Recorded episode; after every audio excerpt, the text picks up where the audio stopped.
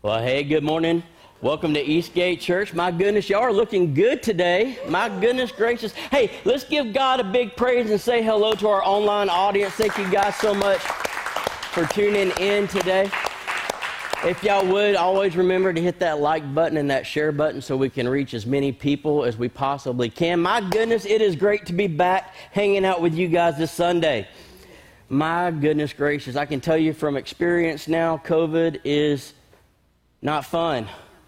It is not fun, but I'm over that stuff, praise God, and I'm here to bring you a word today. Uh, we're going to continue our series in the book of Galatians, and I'm telling you right now, Galatians is a powerful book in the Bible.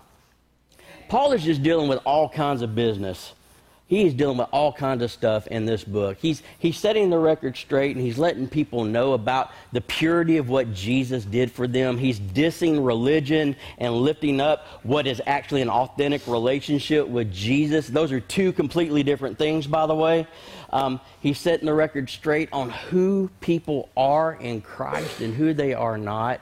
He points out things that could rob us of our identity, things that could set us free, what freedom really means. Galatians is just a powerful book of the Bible, and, and I love hearing the stories of what God has been doing in people's lives through this series. Man, God has just been showing some people a great revelation of who they are. People are stepping out into callings, their giftings, and seeing just doors open so they can step into dreams that God has been putting in their heart for years, and I'm so excited to see all that happening, and I'm so glad that you guys are here today. If you got your Bibles or your, your tablets or your devices, open them up to the book of Galatians, chapter five, and put your finger there for a second. Let me ask you a question. Has anybody in here ever had your identity stolen? Anybody ever had your identity stolen? Anybody ever get a hold of a debit card number or a credit card number? Is that not the worst thing ever? It is the most aggravating thing. I had that happen to me a couple of times. I remember one time it happened to me. I went out to check the mail, just like any other day. And I opened the mailbox and I looked inside and I had this little notice. It was a notice because I had missed a court appearance that I didn't know I needed to be at because I got a ticket that I didn't know that I had gotten. I was like, what in the world is going on? And I looked at this thing, and I, I was looking at the, the paperwork, and I saw the make and model of the vehicle, and I was like, oh, snap. I know who this is. It was a relative of mine. It's a relative of mine. I said, what is going on? So I made a phone call. I was like, what's going on with this? And what had happened was they were riding around in this vehicle with a friend of theirs, and that friend of theirs was driving the vehicle and ran a stop sign. Whoop, whoop. Cop pulled him over, wrote the ticket. The driver of the vehicle didn't have an I D. So my relative, in order to help save extra ticketing, told the pers- told the officer that the person driving was me, and vouched for him, and for some reason the officer just went, well, okay, that's good enough for me. Let me just ride this out. And, and I get the, noti- the, the notice in the mail. I was like, are you kidding me? So I had to call the police department, and I go in, and I get to talk to a detective who is so into my story, by the way. Let me tell you, oh, yeah, it was somebody else? Okay. That I've never heard that one before, you know. I was like, good grief, man. So I had to sign my signature with my right hand ten times, with my left hand ten times to show that it didn't match the signature that was on the ticket that the guy got, you know, and all this stuff. And there was this big hubbub for about thirty days, and finally the city dismissed the ticket, and it was no big deal. But, man, what an aggravation. You know what I mean? To have somebody steal your identity is probably one of the most frustrating things. You know, millions of people every year in our country have their identity stolen. I would say more than that, though, in the church, allow their identity to be stolen by others and by the enemy and by situations and circumstances in life. I think too often we sit by and we're just too passive with what happens, and we allow ourselves to be labeled with things that aren't true about us. And they limit what we can do. They limit who we are. They limit what God can do in and through us. They put a cap on our spiritual journey. And I'm here to tell you today, I believe that God is going to take some labels off of people and set some people free today. And today, some of us are going to step into the fullness of who we are and step out of the lie that the enemy's tried to sell you about who you are in Christ. One person's excited about that. Hey, one person, y'all better buckle up. We're going to have some fun today. Let's, let's just practice one more time. I know different churches have different different cultures and different things. Like around here, man, we get rowdy. Around here, we get into the Word of God. Around here, we get passionate and excited because the Word of God changes our lives. Can anybody give me an amen on that today? Okay. All right. So identity theft is this big thing. And so Paul begins to write to this church in Galatia, and he begins to deal with this issue. And he says, in, in Galatians five one, he says, Christ has set us free to live a free life. So take your stand. Never again let anyone put a harness of slavery on you. Is don't let anybody put something on you that you've walked out of. Don't let somebody try to label you by something that's happened in your past.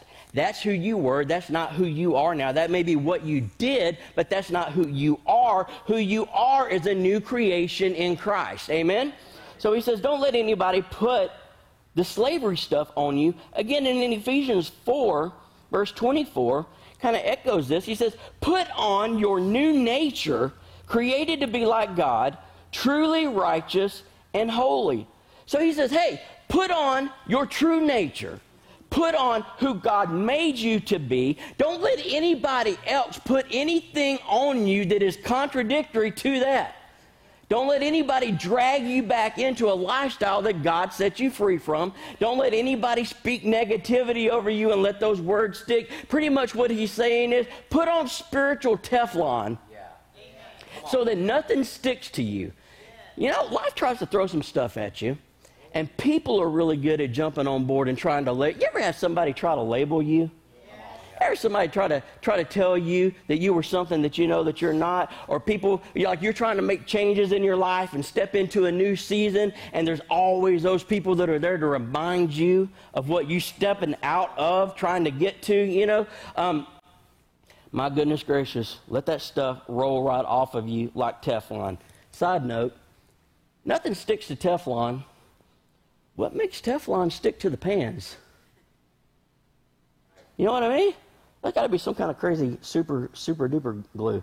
So I, um, I wrote down a few things to talk about today, just things that commonly steal our identity. Because it's one thing to know who you are in Christ. It's a completely different thing to live it out on a daily basis.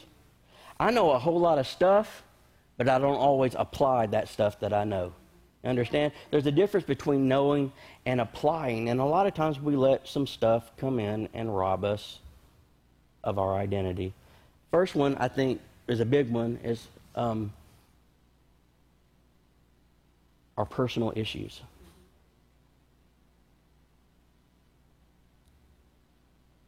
Our personal issues.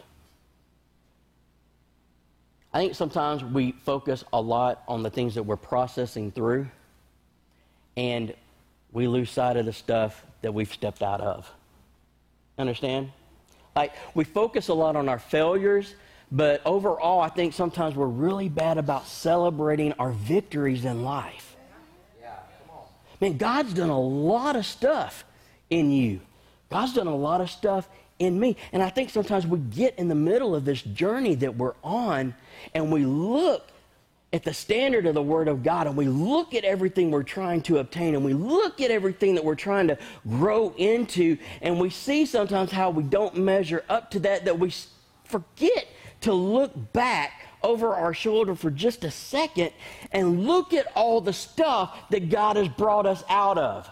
all the stuff that he set us free from. And we might not be in the fullness of who he's calling us to be, but we're absolutely nothing like that person that we used to be, you understand? We get frustrated sometimes because we have flashes of anger, but we forget about the bitterness and the rage and the brokenness and the hurt that God set us free from. You're just dealing with a small symptom, but God has cut the root out of this stuff spiritually. I think we need to celebrate a little bit more instead of being frustrated. Don't let the enemy lie to you and tell you that you're never going to be enough. Look back and look at what the Lord has brought you from. I think we could celebrate a little bit this morning. Has he healed you? Has he restored you? Has he set you free? Are you going to hell today? He's done so much in our lives. Let's give God some more praise for what he's done in our lives. Let's celebrate the victories.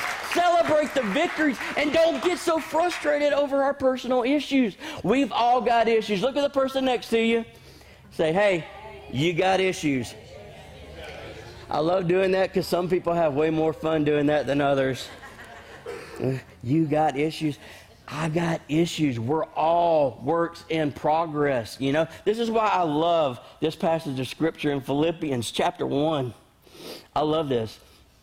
He says, I am certain that God, who began the good work within you, will continue his work until it's finally finished on the day when Christ Jesus returns. Amen. Yeah, we're not there yet, but guess what? He's still working on us. He's still working on us. Now, think about this. The God that created this earth, the God that said to the oceans, you go this far and no further, the God that spoke this universe into existence, who set the patterns of the orbits and the boundaries of those orbits, all the planets that you see, all the stars in the sky, the very God that spoke all of that into creation. Don't look at me and tell me that the God that did all that isn't capable of finishing the work that he started in you. He is more than able to finish that work. The key is we got to get close to him. Yeah. We got to get close to him. He's the one that started it. He's the one that's going to finish it. Okay, that means a lot of it has to do with him.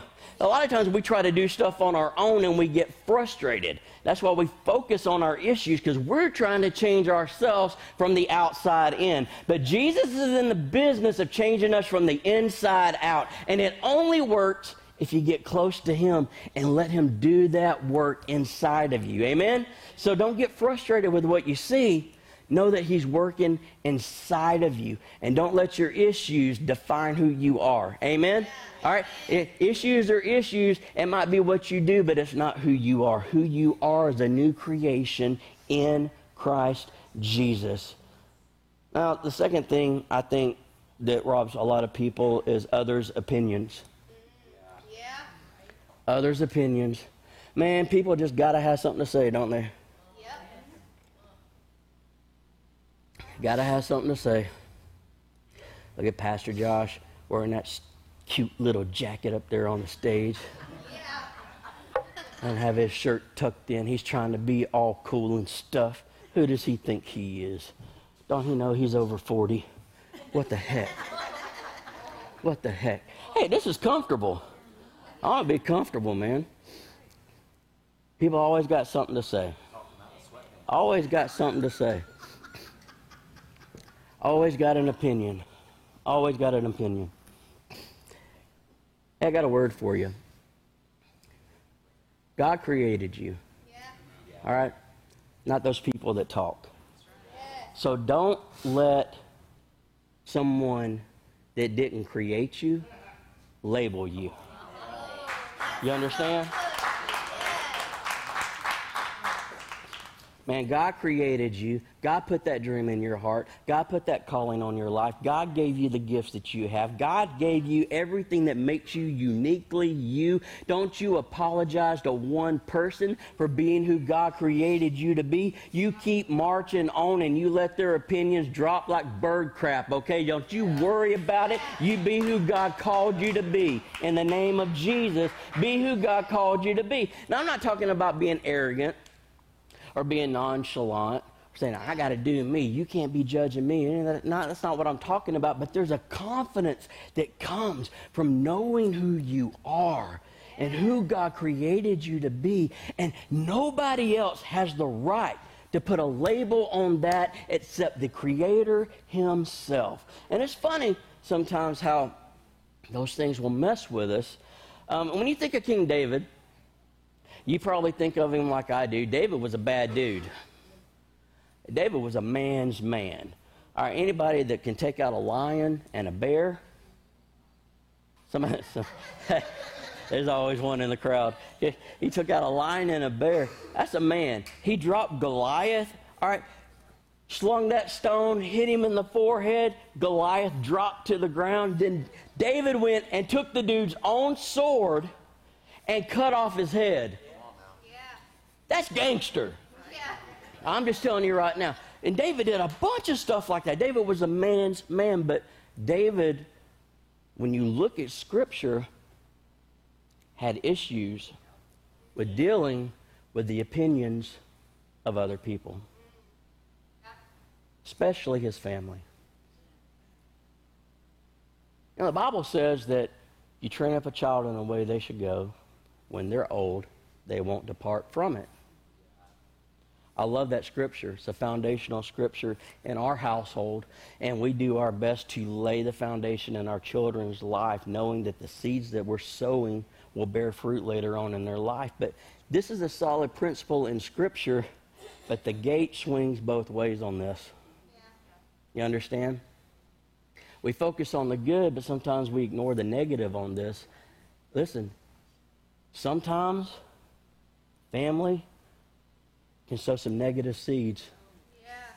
into our spirits yep. that carry over when we're old. And departing from that sometimes takes a moment where the Spirit of God sets us free. Yeah. And David was coming out of an issue like that. Like if you just look in, we're just going to skim over some scriptures. Look in First Samuel chapter sixteen, starting at verse ten. So Samuel the prophet has gone out to look for the new king of Israel. He's tasked by God to anoint the new king of Israel with oil, set him apart and say, you are the one. Yeah. So Samuel's going out to this guy named Jesse's house where the Lord told him to go. And just, verse ten, it says, Jesse had seven of his sons, passed before Samuel, but Samuel said to him, the Lord has not chosen these. So he asked Jesse, are, are these all the sons you have? And Jesse says, oh, they're still the youngest. Jesse answered, he's tending the sheep. Samuel says, send for him. We will not sit down until he arrives. It's crazy. The prophet shows up and says, bring your sons here. The Lord's told me to anoint one of them. He's going to show me who that one is. They're going to be the new king of Israel. Samuel brings seven of his eight sons. David wasn't even an afterthought. Jesse said, these are the candidates. It's got to be one of these. There's no way it can be that pathetic little son of mine, David, who's out there watching the sheep. It's crazy, huh? Completely overlooked. Praise God that when people overlook us, he doesn't. You know what I mean? So so Samuel says, okay, uh, the candidate is not here. Uh, send for him, and ain't nobody sitting down till he gets here. I love that. And then if you skip on later on in life, now David's been anointed king over Israel. He's been set apart from the rest of his family. David is special. David is called. David is gifted now. David is anointed for this position, and his family doesn't give a rip. First Samuel seventeen, verse seventeen says, now Jesse said to his son David, take this ephah of roasted grain and these ten loaves of bread for your brothers, and hurry to their camp. If Israel is drawing battle lines with the Philistines, and Goliath is coming out and doing all the smack talking that he's been doing. So Jesse sends his son David to take supplies to his other brothers who are in those battle lines, and take along these ten cheeses to the commanders of their unit. See how your brothers are, and bring back some assurance from them. This is not something you send your son to do. This is something you send a servant to do. Anointed king, called out, and David's dad doesn't give a rip. He's still treating him the same way. He still sees him the same way. And David gets there and he starts to talk to his brothers. And verse twenty-eight of chapter seventeen says, when Eliab, David's oldest brother, heard him speaking with the men, he burned with anger at him and asked, why have you come down here, and with whom did you leave those few sheep in the wilderness? Burn. You see that? That disrespect in that tone, his, how his family is talking to him. I know how conceited you are and how wicked your heart is. Man, it's just horrible when people assume that they know your motives and your heart. You came on, down here only to watch the battle. Now, what have I done? David says, can't I even speak? Crazy. Disrespected by his dad, disrespected by his brothers. Already anointed king over Israel. You know what's crazy is that David kind of dealt with these issues later on in life. He kills Goliath. He runs from Saul. Spends all those years dodging Saul, trying to kill him. He finally steps into becoming king over Israel. And it's not until after all of that happens, and David is king for a period of time, that in Second Samuel it actually says, then David perceived he was king. There's a difference between being called and walking in that calling. Wow. Is it possible that the words spoken, that the labels assigned, that the history with his family kept David up until that moment from really seeing himself the way God saw him? Don't let the opinions of others hold you back. Don't let them hold you back, because here's what I know about people. People will try to project their frustration and failures on you. Yeah. Anytime you try to take a stand and do something new, become something new, make a positive change in your life, there's going to be that group of haters that are going to look at you and try to be the weight around your ankles, and they're going to project everything that they're too afraid to do onto you. All the failures that they see in their lives onto you. All of that hesitation and doubt onto you. Don't you let that stuff stick on you. You be who God called you to be. Do not let the opinions of other people hold you back and rob you of who God says that you are. Man, we serve a powerful God. We serve a powerful God. Let them talk. You don't have to listen to them. Everybody that's got a voice doesn't have to be listened to. You understand? You can turn that page and then move on. You know, sometimes it's good to get a new set of friends. Yeah. Yeah. Sometimes it's good to get a new inner circle that's going to build you up and point you in the right direction. Yeah. Amen? Yeah. I want people around me that are going to encourage me and hold me accountable and keep me spiritually sharp. All those people that want to talk smack and stay in yesterday can do that. I'm moving on into who God said I could be in the name of Jesus. And we serve a God that transforms and changes. He transforms and changes. We serve a God that can take Abram and make him Abraham. We serve a God that can take Jacob and make him Israel. We serve a God that can take Simon and turn him into Peter. We serve a God that can take Saul and make him a Paul. Don't you think for a second that God can't transform you and make you from who you used to be into who he's calling you to be. In the name of Jesus, shake all of that off and don't let people rob you of who God says that you are. In the name of Jesus. Thirdly, I think our experiences, our experiences can rob us. our experiences can rob us. I think sometimes we spend so long in one season that we let that season define our future. Seasons have a beginning and seasons have an end. Yeah. And new seasons start when the old seasons end. Yeah. Don't let your future be defined by an old season. Don't let your future be limited by what's in your past. Mistakes that you've made, mistakes that others have made, hard times that you've gone through, failures that you've seen. I see people in church a lot, and man, they shout, and they say amen, they say hallelujah, and, and they, they talk big game, and they talk about what God is doing in them and what they believe God is going to do in the future. But if you look on the inside of them, what you see is a museum. It's full of relics from the past. And I want to look good on the outside, but on the inside, there's just monuments of this and that and this and that.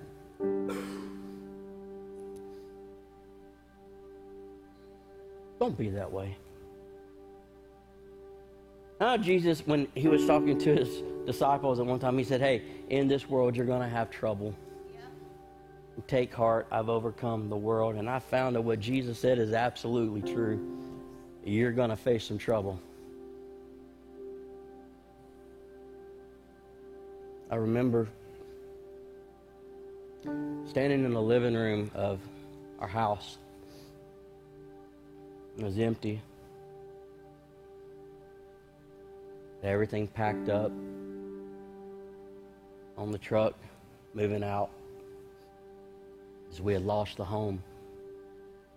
We lost the home because business had dropped off sharply in the area.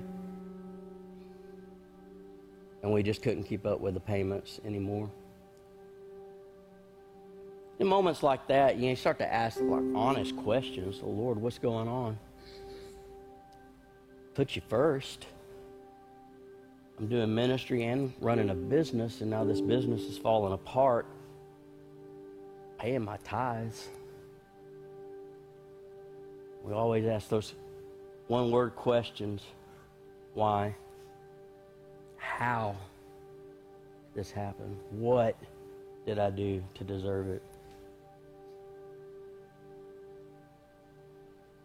We make the move from the house, lose it, and get into a rental place. It actually ends up being a little bit better than the one that we moved from. Cheaper, a lot cheaper, and uh, business didn't pick up in the state, so I had to start taking work out of state. And I'd go in and do remodels on homes and restoration on homes, paint a lot, painted a lot of houses. When work in Georgia dried up, I had to go to Alabama and Tennessee and other states, which meant long commutes and nights away from home, and it was just not a fun season at all. And I found myself at a place in life where trying to take care of my family and traveling, I had less time to invest into ministry and the church. Well, as people do sometimes, they interpret situations the wrong way. Ever wonder why people just don't ask sometimes instead of jumping to the wrong conclusion and assigning the wrong motivations? And so now Pastor Josh isn't at the church as much. Well, there's got to be something wrong with his heart. There's got to be something wrong with his commitment level. And so a small group of leaders in the church thought it would be fun to start throwing me under the bus. Now, not everyone did, but a small group. You know what? Sometimes all it takes is a small group. Yeah. So traveling, long days, long nights, missing my family, dealing with this junk. Well, business starts to pick back up. Kelly gets pregnant. And I think, ah, we're finally turning the season on this sucky season. Just turning the corner on this sucky season. Things are starting to click. I'm able to be in church more. The peanut gallery's starting to get a little bit quiet, you know. And several months into her pregnancy, go in for a checkup, and she's on the table, and they got the little ultrasound thing there, you know. Walk in, and we're all, I'm all smiles, she's all smiles. And I noticed the workers just got this real distressed look on her face. And I put two and two together, and I say, where's the heartbeat?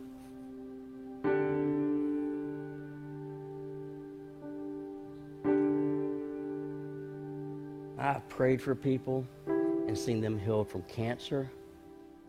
I've prayed for people and seen ears open up. I've prayed for people and seen them get out of wheelchairs. I've seen God heal time and time again. I stood in that office with tears streaming down my eyes, and I begged God to breathe life back into my child. And he chose not to. And when stuff like that happens, everybody talks about how awesome God is, and everybody talks about how he'll see you through the seasons and see you through the valleys, and, and he does, and he will every time. But it sucks. It it it hurts. And I remember standing there comforting my wife after the fact at home. And I remember thinking, God, I we just lost the business, we just lost a house, we we finally I, I'm dealing with all this criticism and junk, trying to serve you and looking these people in the eyes that I know have said horrible things about me and assassinated my character while they lift their hands and praise you. I've navigated all of that stuff to land here and have you deny me this. And if you're not careful, you'll let moments like that define you. You'll let the experiences of life limit you. Now, Kelly and I went through a period of time where we had to heal, and I'm not going to tell you that it was awesome. It's, it's, it was not fun. There's a lot of questions. But my God was faithful to answer every one of them. And my God was faithful to heal and restore. And my God was faithful to let what was a horrible experience in my life be turned into something beautiful. And he created a testimony of his restoration and his faithfulness. Sometimes life sucks. Sometimes you go through storms. And sometimes you face the trouble that he says that you're going to face. But the constant truth is this, that he is always faithful. That even in every pain, he is right there beside you to give strength and healing and comfort. And he does not turn his back on his children. Don't let your experiences rob you the truth of who God says that you are. I'm going to put you on the sideline. It, Ephesians chapter three is a beautiful passage of scripture. It says, now to him who is able to do immeasurably more than all we ask or imagine, according to his power that is at work within us. Immeasurably more than all we can ask or imagine. That's the God that we serve. Not limited by our experiences and our issues, not limited by what people say and their opinions, not limited by our experiences in life, but to take all of that and somehow do make something beautiful out of something so ugly. To be working through that on to take us to the other side, where He works all things for the good of those who love Him, immeasurably more than all we can ask or imagine. That's the God that we serve. Judy, could you help me for just a second? Do you mind coming up here and being an example? And too many times we live our lives like this. Come on up here. And we let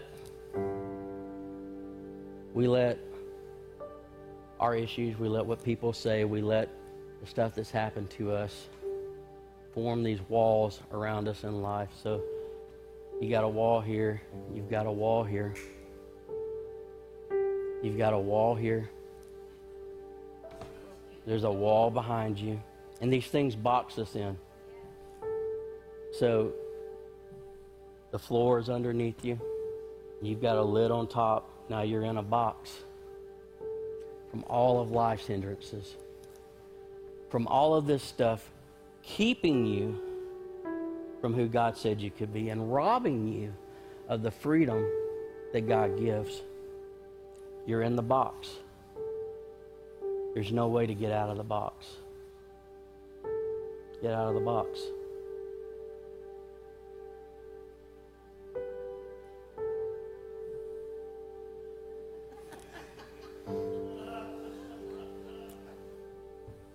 What did she do?